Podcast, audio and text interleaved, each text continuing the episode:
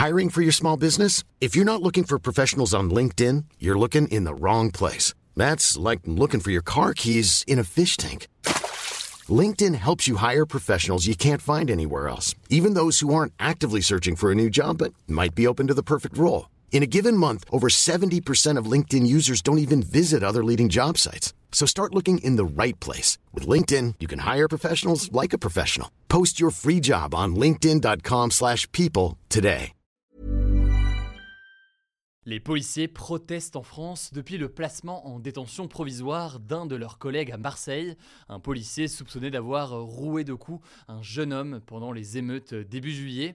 Alors de plus en plus de commissariats tournent actuellement au ralenti et des policiers se mettent donc en service minimum. Mais alors pourquoi un tel mouvement Est-il légal? Peut-on parler de grève des policiers en France? On va voir ce qu'il en est réellement. Salut c'est Hugo, j'espère que vous allez bien. On est donc parti ensemble pour une nouvelle plongée dans l'actualité en une dizaine de minutes. Alors déjà, comment est-ce que tout cela a débuté? Tout remonte à la nuit du 1er au 2 juillet 2023, en plein pendant les émeutes suite à la mort de Naël, tué par un policier euh, fin juin. Pendant cette nuit-là, Eddie, un jeune homme de 21 ans qui affirme aujourd'hui qu'il ne participait pas aux émeutes, explique avoir été passé à tabac à Marseille par plusieurs policiers de la BAC, qui est donc la brigade anti-criminalité, et ce, après avoir reçu un tir de LBD dans la tempe. Suite à ça, le jeune homme a été plusieurs jours dans le coma, et aujourd'hui, son avocat affirme qu'il pourrait perdre l'usage d'un de ses yeux. Ce 20 juillet, il y a donc quelques jours, quatre policiers ont donc été mis en examen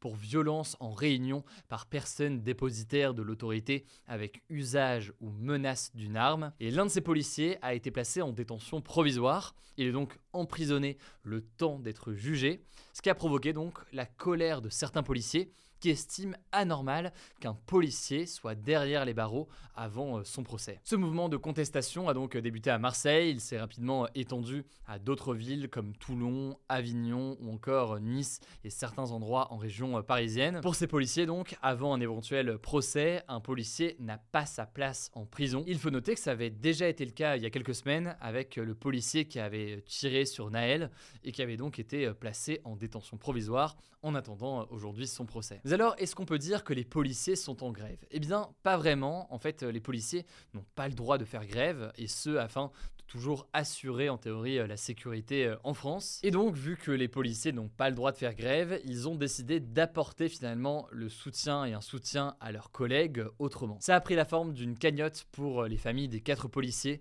pour, je cite, compenser leur perte de salaire durant le temps de l'instruction. Cette cagnotte a permis de récolter plus de 40 000 euros et elle a finalement été euh, momentanément fermée euh, ce dimanche après euh, des signalements. Et l'autre façon, et celle dont on entend beaucoup parler en ce moment, l'autre façon trouvée par les policiers de soutenir leurs collègues, c'est de se voir prescrire des arrêts maladie. En effet, selon Le Parisien, ces derniers jours, au moins 450 policiers auraient obtenu comme ça des arrêts maladie dans les Bouches du Rhône qui est donc le département où on retrouve Marseille, et 400 arrêts concerneraient justement la ville de Marseille, souvent pour, je cite, des états d'anxiété chronique.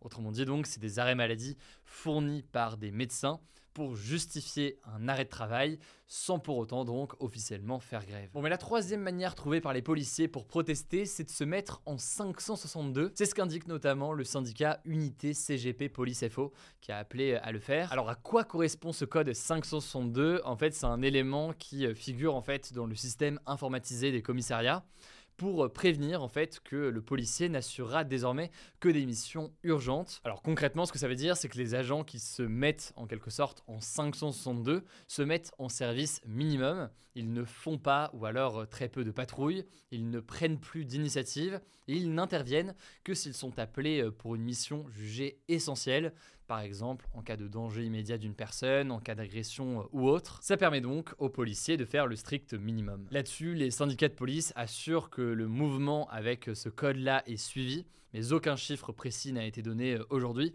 donc c'est très dur de savoir en fait l'ampleur de ce mouvement. Alors vous l'aurez compris, du côté de beaucoup de syndicats de police, que ce soit Alliance Police, l'UNSA Police, eh bien on affirme que cette détention d'un policier en attente d'un procès était, je cite, une décision incompréhensible.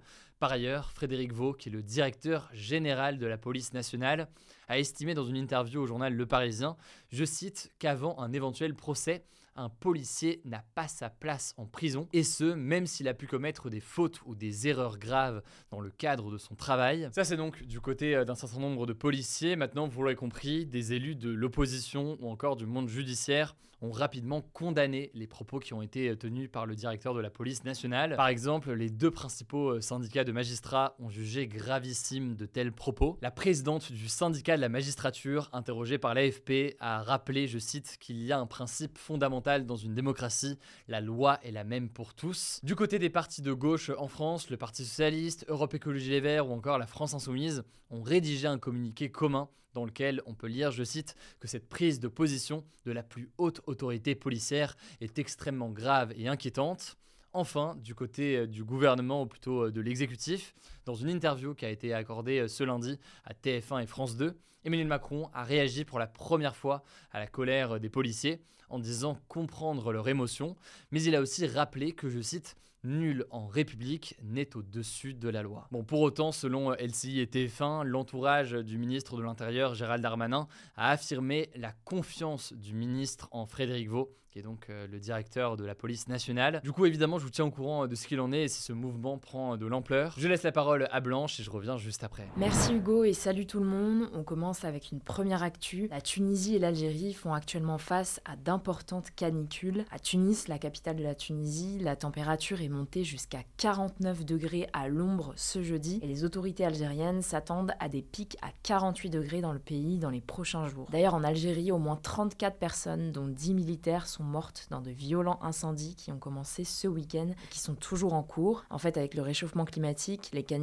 sont plus fréquentes et plus intenses et assèchent la végétation qui est du coup plus vulnérable et propice au départ de feu. Et vu qu'on parle de feu, en Grèce, un avion bombardier d'eau avec au moins deux personnes à son bord s'est écrasé ce mardi après-midi alors qu'il tentait d'éteindre un incendie de forêt dans le sud de l'île de B. Il s'agit d'un avion des pompiers grecs. D'ailleurs, selon une nouvelle étude du World Weather Attribution, les vagues de chaleur dans l'hémisphère nord auraient été presque impossibles sans le réchauffement climatique d'origine humaine. L'étude affirme aussi que ces vagues de chaleur ne sont plus rares, elles sont attendues en moyenne une fois tous les 15 ans en Amérique du Nord, une fois tous les 10 ans en Europe et une fois tous les 5 ans en Chine. Deuxième actu, en Afghanistan, des milliers de salons de beauté ont dû fermer définitivement ce mardi. Ils faisaient partie des derniers lieux autorisés aux femmes dans le pays. Cette mesure, elle fait suite à une décision prise il y a un mois par les talibans, le groupe islamiste armé au pouvoir depuis deux ans en Afghanistan. Et en gros, depuis 2021, les talibans ont exclu les femmes de la plupart des établissements d'enseignement secondaire, des universités